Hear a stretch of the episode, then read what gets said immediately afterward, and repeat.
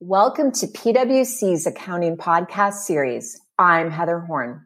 Today we're talking about cryptocurrency and how this emerging asset class, as it continues to gain more mainstream acceptance in the markets, may affect your financial statements. My guests today are Beth Paul, a PwC National Office Partner, and Kevin Jackson, a Director in PwC's Capital Markets Practice. And with that, let's get started. So, Beth and Kevin, thank you so much for joining me today for a topic that I think keeps coming up in the news and is top of mind for many people, and that's cryptocurrency. But before we get into crypto, I thought we could start with a topic that's related and often confused. And that would be about blockchain. And we've talked about blockchain on past podcasts, but maybe just as a brief introduction, Kevin, could you explain some of the basic concepts in terms of what we mean when we say blockchain and maybe how that relates to crypto. Yeah, you bet. So I think the word blockchain in general is sort of a jargon term, right? But really what it's getting at is it's a special type of database that records transactions. So what makes blockchain different from a record of transactions that say like stored in an Excel file is the way that that information is created, how the people that use the database agree on what's there. And blockchain is sort of this technology that's valuable because it represents a mechanism to share and record information about transactions in a way that's open, it's transparent, and it's immutable, which is also kind of a jargon term, which just means it's permanent, right? It's digitally etched in stone. And that is something that is pretty unique for the way databases are stored and, and monitored um, relative to the way things were before blockchain. So all the parties that look at a blockchain can agree and view the ledger and they know what's there and it's not changing. And the kind of abstract concept behind it is that it removes this need for a centralized administrator or an intermediary that's trusted to facilitate or certify that the transactions that are going on that ledger are valid. Underlying all this is the engine, the mechanism behind all this is some fairly complicated math, which I don't I don't pretend to understand, but that's what's underpinning it. It ensures that there's a really, really low likelihood that anybody would be able to fraudulently manipulate that shared database. Heather, the podcast you did with Scott Likens was great. So I would direct listeners to go out and listen to that one as well. Scott did a great summary on, on blockchain fundamentals as well. So if listeners are interested in that, they, they could look there for additional detail too. Yeah, because as soon as you start talking about it being immutable, the first thing that always comes to mind for me is okay, but what if there's a mistake? and that is something that's, that Scott and I uh, talked a little bit more about, and not necessarily something we need to get in more here, but I do think from an audit perspective, that's first thing I thought of is like, oh my gosh, but what happens if, if something goes wrong? So then, Kevin, in the context then of blockchain, cryptocurrency is something I know we've been talking about for a few years and lots of different aspects of it. But what is the current landscape in terms of when we talk about different cryptocurrencies? Yeah, it's a great question. And I think, you know, the headline grabbers are always like, what is the price of Bitcoin on any particular day? It is so volatile and it's going up, it's going down. And so I think, you know, that that's one example, but there's a lot of, you know, widely traded digital assets that are out there. You know, recently in January, the market capitalization as measured by a variety of websites was over a trillion dollars. And that was kind of the latest uh, tipping point for a lot of uh, people that are looking at the crypto markets. But wh- while there's all these headlines and all-time highs and price volatility, I think there's a broader story that's interesting, and that's that's more so around the institutional or increasing institutional use and broader acceptance of digital assets. And there's this old adage, right, about how new ideas pass through different stages on their way to acceptance. And you start off first, and the idea is laughable. Then you fight against the idea. And then finally, after all that, it's considered self evident. And I'd say with digital assets, we're probably beyond the laughable stage. I'd wager that there's many more people that are saying that the benefits of digital assets are becoming more and more self-evident. And we're seeing a lot of involvement from a lot of different professional disciplines that are helping make that slow trudge up the slope of enlightenment, sort of borrowing terms from Gartner and the hype cycle. And with all that though, I think, you know, the best place for listeners is probably to start on just what's happening in the regulatory jigsaw puzzle here in the United States. Over the past year, we've observed that a lot of government agencies are increasing their involvement with digital assets. And you know, at first blush, it may seem like, well, that's just an enforcement issue, but actually, we're seeing a lot of engagement around providing clarity for how digital assets will be treated within a variety of uh, regulatory jurisdictions. So, to start, I think maybe it'd be good to just talk a little bit about what's happening with the SEC. On the SEC front, we've seen this push and pull, right? You have a desire to foster innovation and enable that. but there's also a need for strong protections for consumers. And so there's a lot of activity that's that's related to ensuring that issuers of digital assets, the, the folks that are creating them and, and distributing them, are not intentionally or unintentionally selling unregistered securities, things that would be treated as a, a security for legal purposes when you think about the 1934 and 1933 Securities Acts. And this issue, I can't understate how fundamental and important and critical it is. It's very complex and challenging and requires a lot of legal involvement. Luckily, that's not me, but there's lots of uh, lawyers that have been dedicating themselves to to researching these issues and guiding companies through that. Um, in addition, we've seen a lot of regulatory movement with the SEC issuing guidance that would allow special purpose broker dealers to actually custody digital assets while still complying with the rules that require them to protect uh, those assets against loss or theft. And with digital assets, it's just a little bit more complex. It's not a paper, physical paper that you have sitting with yourself, right? There's a lot of cybersecurity issues that are important to ensuring the safety of digital assets. So the SEC has um, looked to provide some clarity on that to ensure that those broker dealers can do so while still complying with the law. One thing that might be interesting is that we've seen one of the SEC commissioners in particular propose rules that would provide a safe harbor for issuers of digital assets to make sure that they don't run afoul of those securities laws. Now, this isn't a final rule, and we'll have to wait and see what 2021 has and beyond. But I think the important point here is that the regulators are looking into digital assets uh, a lot more deeply than maybe what we've seen in, in prior periods. So, with the SEC, we've seen also other governmental agencies like the Office of the Comptroller of the Currency, or OCC for short, provide guidance on a number of digital asset issues. Uh, in the middle of last year, the OCC provided guidance that greenlit a way for federally chartered banks to custody digital assets for their customers, as well as allowing those banks to hold deposits that back certain types of digital assets. So all of these factors are contributing to what some may say is sort of a virtuous cycle for adoption or use of digital assets. As market participants get increased legal clarity for how to issue, how to hold, how to trade um, digital assets, you know, this all results in the level of comfort kind of going up. And with the regulators providing more clarity, they can do so in a legally compliant way. So I think what we're seeing is those factors are driving a bit of a convergence between digital assets and what we might think as traditional financial services. So, Kevin, you keep mentioning greater adoption and sort of ironically, um, considering you know we're recording this podcast, I actually got a text this morning from my son, who's 18. Are there any restrictions on me buying like cryptocurrencies? Because obviously everyone knows auditors. There's lots of restrictions on us, which I've coached him many times. I just saw this funny timing that all of a sudden my son is now apparently wanting to trade cryptocurrencies. I guess trading boom for everything. Yeah, you know, it's, it's funny you bring up your your 18 year old, right? I think your 18 year old, along with a lot of other 18 year olds, are interested in this, right? And I think it's it's not only the that sort of younger space. I think institutionally we're seeing it very broadly in terms of um, traditional financial players that really wouldn't have touched this years ago become more interested, right? So you have insurance companies that have been around for hundreds of years almost, and look, they're looking into it. We're also seeing interest from a small minority of companies that are looking to use certain digital assets as part of their corporate treasury strategy. There's a lot that's wrapped up in that statement. We're also seeing and observing institutional interest from traditional financial entities, such as banks, that are looking to provide custody for digital assets, similar to what they already do for traditional financial instruments and certain commodities. And you have a lot of investment funds that are diversifying and looking at crypto as more of a kind of alternative asset class, as well as rumors of universities and endowments going out and purchasing these things for their own investment. So I think I think your son sort of highlights this broader theme, not only in the retail investor, but also institutionally. Many people are becoming more open to using this in their business. Yeah, and I think all the more reason for all of us as accountants to better understand uh, what these are and then talk about accounting. But before we can even get into the accounting, I think Beth just fundamentally what is a digital asset is something that is is very confusing.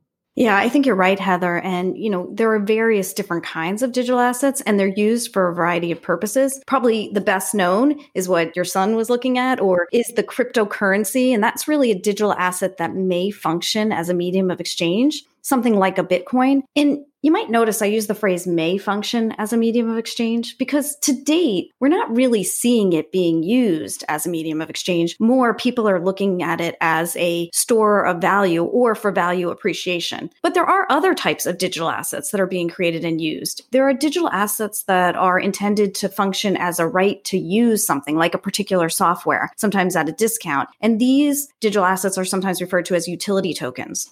There's digital assets which represent the right to an asset or a fraction of an asset. And sometimes people call these asset tokens, and they might be popular for things like real estate or works of art. Still, there's other digital assets that are created to represent, you know, pecuniary interests, such as a right to a dividend or earnings. And these are called security tokens. And then finally, there's what's known as a stable coin. These digital assets include sort of a mechanism built into them to minimize price volatility. So they peg the value to another asset or to a fiat currency. And they may be collateralized by that fiat currency and redeemable into that currency. What I would say here is the word of caution is what it's called, you know, cryptocurrency, digital asset, that's not going to drive the accounting. You're going to really need to understand the rights if you're holding it or the obligations you're providing if you're issuing it to really determine the accounting for these digital assets. All right, so I'm going to come back to the accounting, but two questions first on what you just said. So fiat currency, when you use that term for our listeners, what what do you mean when you say that? So I mean things like US dollars or pegging it to a euro, so a, a currency that's issued by a government. And then, Beth, the other thing I think is always interesting to people when they think about this is you referenced it being used like you could use it for like works of art or to almost like authenticate things. And can you give an example of how it's being used in that form? Yeah, I think there's, you know, different uses for the underlying technology. So there are things where it will be used more to sort of track things through a supply chain. And then there are those tokens that might be issued to represent a piece or a fraction of something that has value. So a piece of art, maybe one person couldn't own it in its entirety, but they could own a piece of it through owning a digital token. Got it. All right. So then with that sort of background, and I'm sure some people are still scratching their heads, but it'll become more clear, I think, as we talk about it too. How do we start to think about this from an accounting perspective? Because obviously when our various accounting standards were developed, this was not something that was on the minds of standard setters. Right. So the accounting should capture the substance of the rights or the obligations associated with holding or issuing the digital asset. And so for a holder of a digital asset, you're going to have to consider what rights do you have and how those rights then fit into the GAAP framework. I think some holders sort of automatically assume that what they have is a financial instrument, but typically it isn't because many of these instruments or digital assets, they don't really represent the right to receive cash. And so they're not going to be a financial instrument or a financial asset. Rather, they're probably going to be an intangible. GAAP defines intangibles as something that inherently lacks physical substance, which these do. And so they fall within that definition. But that might not always be the case. And that's why I'm saying you're really going to have to look at it. Those stable coins that I mentioned earlier, those might be a financial asset because some of those might have a right to actually be redeemed for cash. And a financial asset then may be el- eligible to be recorded at fair value, which is not the model you're in when you're in an intangible asset model. We're also hearing that some countries are considering issuing their own digital assets. And so we might eventually see some digital assets that become cash or cash equivalent. So then, Beth, I want to ask you about the intangible asset model, but it sounds like from what you're saying, even if I say, okay, in general, or there's a presumption that these are intangible assets, it sounds like you really, like most things in accounting, need to understand the rights that you have before you reach a conclusion around what my accounting model looks like. That's right. And, you know, it is such a new and evolving space that understanding those rights might be more challenging because there's a lack of, you know, regulation there's a lack of case law there's a lack of you know bankruptcy analysis and those sorts of things to understand what your rights are in this new and evolving area. And i guess kevin that goes back to what you were saying as more institutional investors or companies get into this space then all the more reason they really need to understand what it is they're getting into. This is not something you can kind of just jump into lightly without really understanding the landscape Yeah, exactly. I think the best point, right? A lot of times with these tokens or digital assets, there's a white paper, as they call it, which is, you know, like a 20 to 50 page summary of what they designed to do. But that really doesn't get into the issues that Beth is raising around legally. What does that mean, right? In the context of bankruptcy and property law and so on. So I, I think there's a lot of uh, due diligence to be done to further um, increase institutional adoption of these types of assets. So then now, if we think, okay, let's presume for this conversation that I do have hold one of these assets and the intangible asset model is what makes sense. How do I think that through? What does the accounting look like? Yeah, I mean, so since they'll be an intangible asset, they're likely an indefinite lived intangible asset because they don't have sort of a defined period. So they're going to follow a model which records the acquisition of your digital asset at cost and then the carrying value is going to be subject to either annual or trigger based impairment tests. So basically, if the company or the individual that holds the digital asset observes a buy or sell transaction at a price below the acquisition cost, this would likely be a trigger to assess for um, impairment. And if the carrying value exceeds the fair value, a write down is going to occur. So basically, what happens is the company has to record the write downs for impairments, but under an intangible asset model, they do not get to write record the write ups or, you know, the increases in fair value if there are subsequent recoveries of those losses. Rather, they're going to really have to wait until they sell the intangible and then they can recognize a gain or loss on the sale. And then Beth, you might you may have mentioned this, but if I'm thinking about impairment, is it trigger based? Is it annual? How do I how often do I need to assess this type of intangible impairment. Right. So an indefinite lived intangible is both an annual and a trigger base, but in these situations, we're seeing that oftentimes the trigger is what's going to be happening because you're going to observe transactions in a market or through other information that you have that might suggest that you have a trigger more frequently than just an annual test. And then when you were talking about the fact that this is basically one way you write down and not up, I think immediately people are going to ask the question, well, then why aren't I following a fair value model? Because these things are fluctuating in value and it doesn't seem to really reflect the substance if I'm writing down and I'm not writing up. So Kevin, you know, how should I be thinking about that? Why aren't we applying fair value to these? Yeah, Heather, and I think you're hitting on sort of a common thing that we hear, which is this counterintuitive idea that you only get to write it down and not write it up, even though uh, many people are treating this more as a, an investment, right? Like uh, it, it's technically not a financial instrument because there's no claim to cash here. It's only by the terms of the instrument just an intangible. So you know, if you have to do all, uh, all these measurements, uh, fair value, it's important to know how you should do that. And I think intuitively, people first start saying, "Oh, well, I'll just get the price on whatever website where this is, you know, displayed," which oftentimes is sort of inconsistent with how we think about the application of the fair value framework. So overall, it starts out as something that seems very simple, but I think there could be a lot of complexity actually, depending on the digital asset that you're looking at. So this is definitely one of those issues where in theory, there's no difference between practice and theory but in practice, there's a big difference. so, and I guess Kevin, one thing you said that there's no claim to cash, and I just, just again to clarify, in some cases there could be, right? But that's what you mentioned. It's just that the main model that we're talking about is the cases where there's not, because that's the more common model. So again, for a listener, if, if your company is holding these, make sure you understand exactly what you're holding. But to the extent there isn't a claim for cash, then you have to apply this intangible model.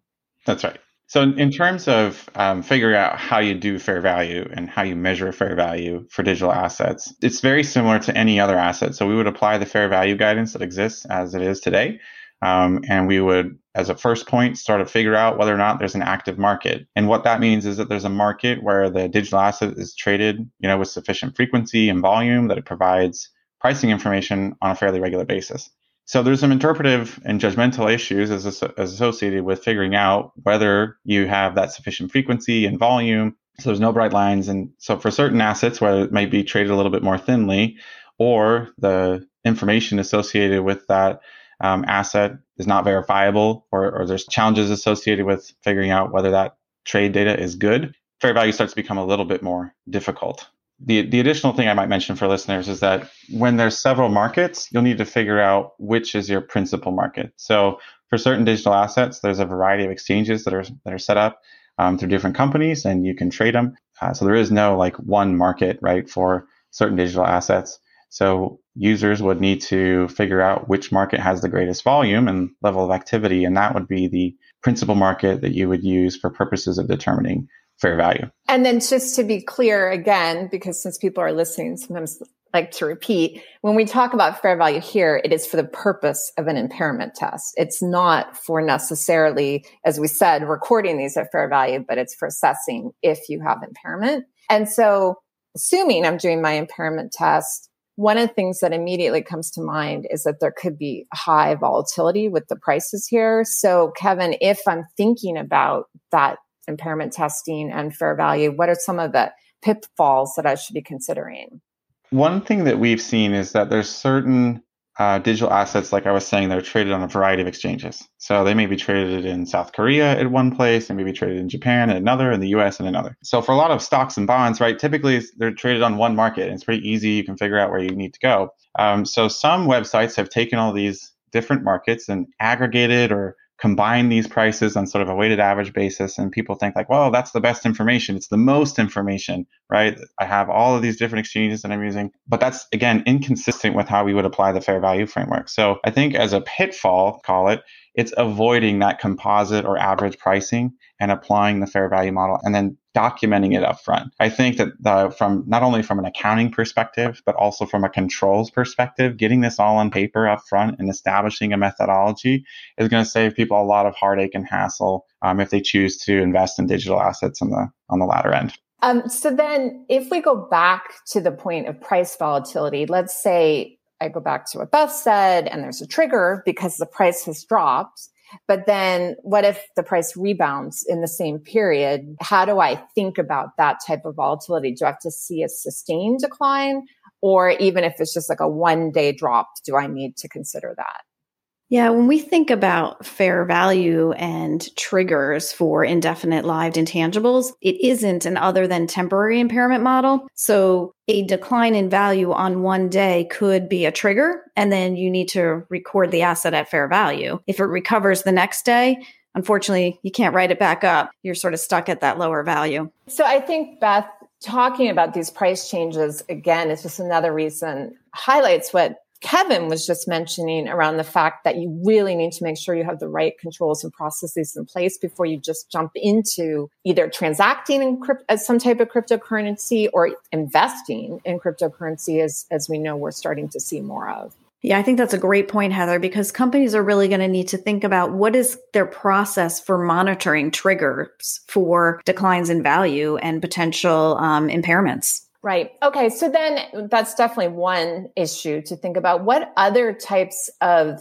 considerations do holders have to consider or someone who's cons- considering holding cryptocurrency need to think about before they engage in that? Yeah. I mean, I think there's just a variety of things companies will have to think about because as we've talked about, the accounting really didn't contemplate these types of assets. And so, for instance, Sometimes companies are using a custodian. You know, they don't want to take access uh, to that private key. They want a custodian to have that for them for security and um, safety reasons. And so they really do need to think about how does that impact, if at all, their accounting. And I will give a shout out to the AICPA's practice aid here because they have a question that provides some criteria to consider in determining whether one has control and ownership of a digital asset when they're using a custodian. And it talks about things like are the assets isolated in bankruptcy from the you know the custodian's accounts you know what are the legal agreements around it? Like what does your contract with the custodian say? Is there any case law that you can look to? And so I just think given the newness of these assets, this an- analysis can actually be quite challenging. And so a company might want to even speak with, you know, internal or external counsel to get their perspectives on whether or not they, they have control of that asset and ownership of it and should be recording it appropriately. And I think we can include a reference to this practice aid in the, the show notes. One thing that came to mind though, Beth, when you were talking about that is again, when we agreed that we were going to do this podcast, of course, I started seeing articles everywhere as, as tends to happen. And one of them them was around this thing of people losing their passwords. And so you own cryptocurrency, but back I guess, full circle, Kevin, to where we started with the blockchain and the fact that there's not like a custodian. If I lose my password, I don't have a way to access what it is I'm holding. And is that something you guys hear people talking about, or it feels like it's something else that needs to be considered if you're going to be holding this type of um, asset? Yeah, maybe I can start. Uh, so I think, um, as you kind of rightly highlighted, Beth, there's there's concern around a private key or a password, right? A passphrase that proves or allows the person with that passphrase to move assets around out of a particular account in that distributed ledger, right? So if you lose the password, it's gone. And and there's articles about vast sums of fortunes really that have been lost because somebody threw their hard drive away that had their had their password on it, right? So I think by and large, when we think about the institutional space, a lot of people want to avoid that um, either from having that passphrase being disclosed unintentionally or intentionally. There's a lot of fraud and other issues that can arise from that. So, so because of all these issues, I think a lot of institutions want to go with more of a custodial type approach. And that's why I think the issue that Beth highlighting around figuring out whether you really own it, whether it should be on your balance sheet, whether it shouldn't, is critical. Everyone in the institutional space will likely touch this issue. And so it's something you have to kind of figure out because it's not always intuitive, just like a lot of things in blockchain, where you think you own it and maybe you don't when you kind of get into the details. So another uh, important plug for the importance of details in these types of things. So then a related question that comes to mind is I know we're starting to see some companies that are accepting Bitcoin or other cryptocurrencies just, you know, in payment in exchange for goods or services. So how do I think about that, Beth, if I'm a company that's starting to receive that type of an asset? Yeah, I mean, I think if you're a company and you're considering receiving that type of asset for payment for your goods or services, you're going to want to think about the revenue recognition model in that what you're receiving is a non-cash consideration. And so that gets measured at fair value at the contract inception date. And then any changes in fair value after contract inception wouldn't impact your revenue. Rather, if what you've received is an intangible asset changes through impairment would would be impairments. They wouldn't go through the revenue line. But again here it's getting tricky because some of what you receive you might have to think about whether there's some sort of embedded derivative. Is there some sort of piece that's you know readily convertible to cash depending on how these markets develop. So certainly a lot of analysis to be done. On that note then any other sort of pitfalls or things companies should be thinking about if they're either investing or transacting in these types of um, assets so I'll, I'll, leave a parting thought with just the importance of controls and processes here. So don't underestimate the amount of work it takes to get those controls and processes set up. Um, work closely with your auditors to ensure um, that they understand what you're doing. And then lastly, some people think that there's certain industry guidance that they might be able to afford themselves of, particularly with respect to broker dealers. So some entities may be buying and selling crypto or digital assets and think that that applies to them. But a note of caution would be that a lot of um, broker dealers, at least up until this point, kind of going back to my earlier point that I mentioned in the uh, first part of the podcast around the regulatory landscape changing here,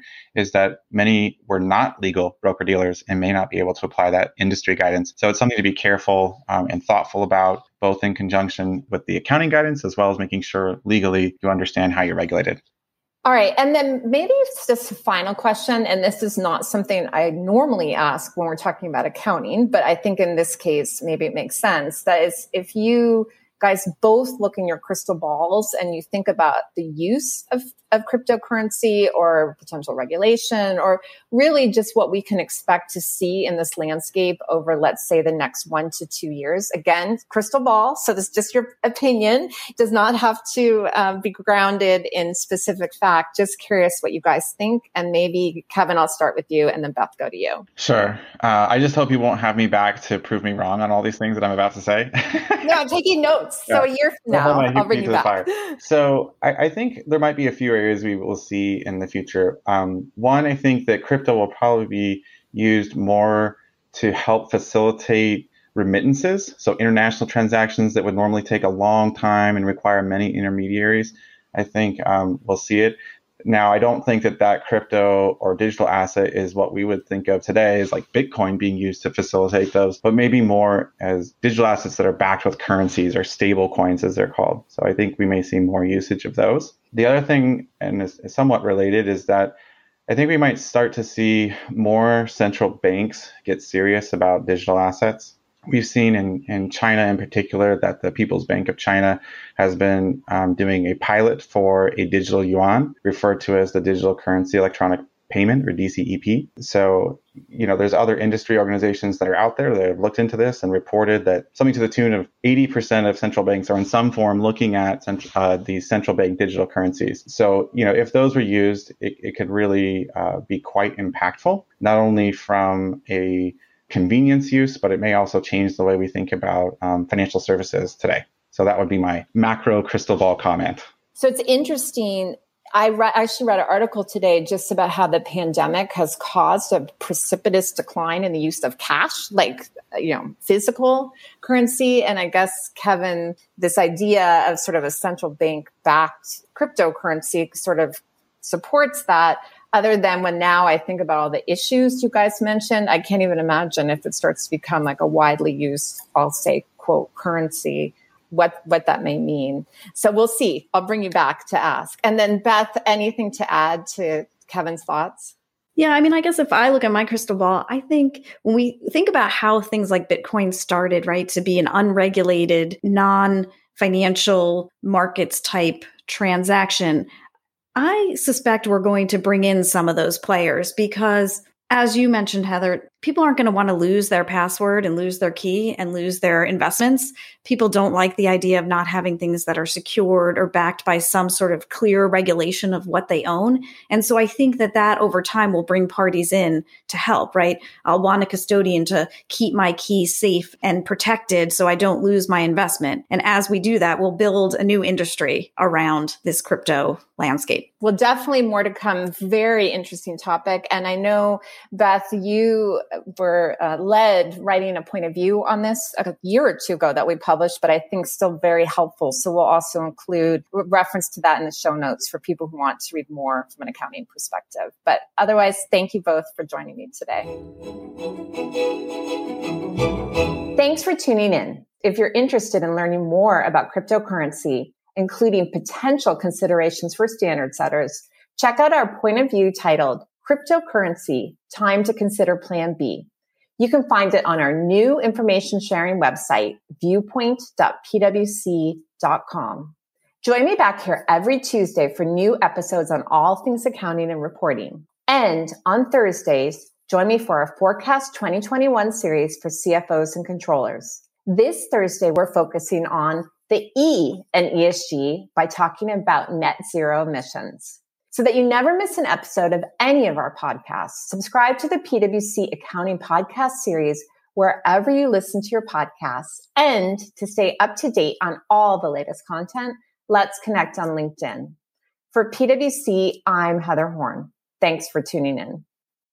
This podcast is brought to you by PwC, all rights reserved. PwC refers to the U.S. member firm or one of its subsidiaries or affiliates, and may sometimes refer to the PwC network. Each member firm is a separate legal entity. Please see www.pwc.com/structure for further details. This podcast is for general information purposes only and should not be used as a substitute for consultation with professional advisors.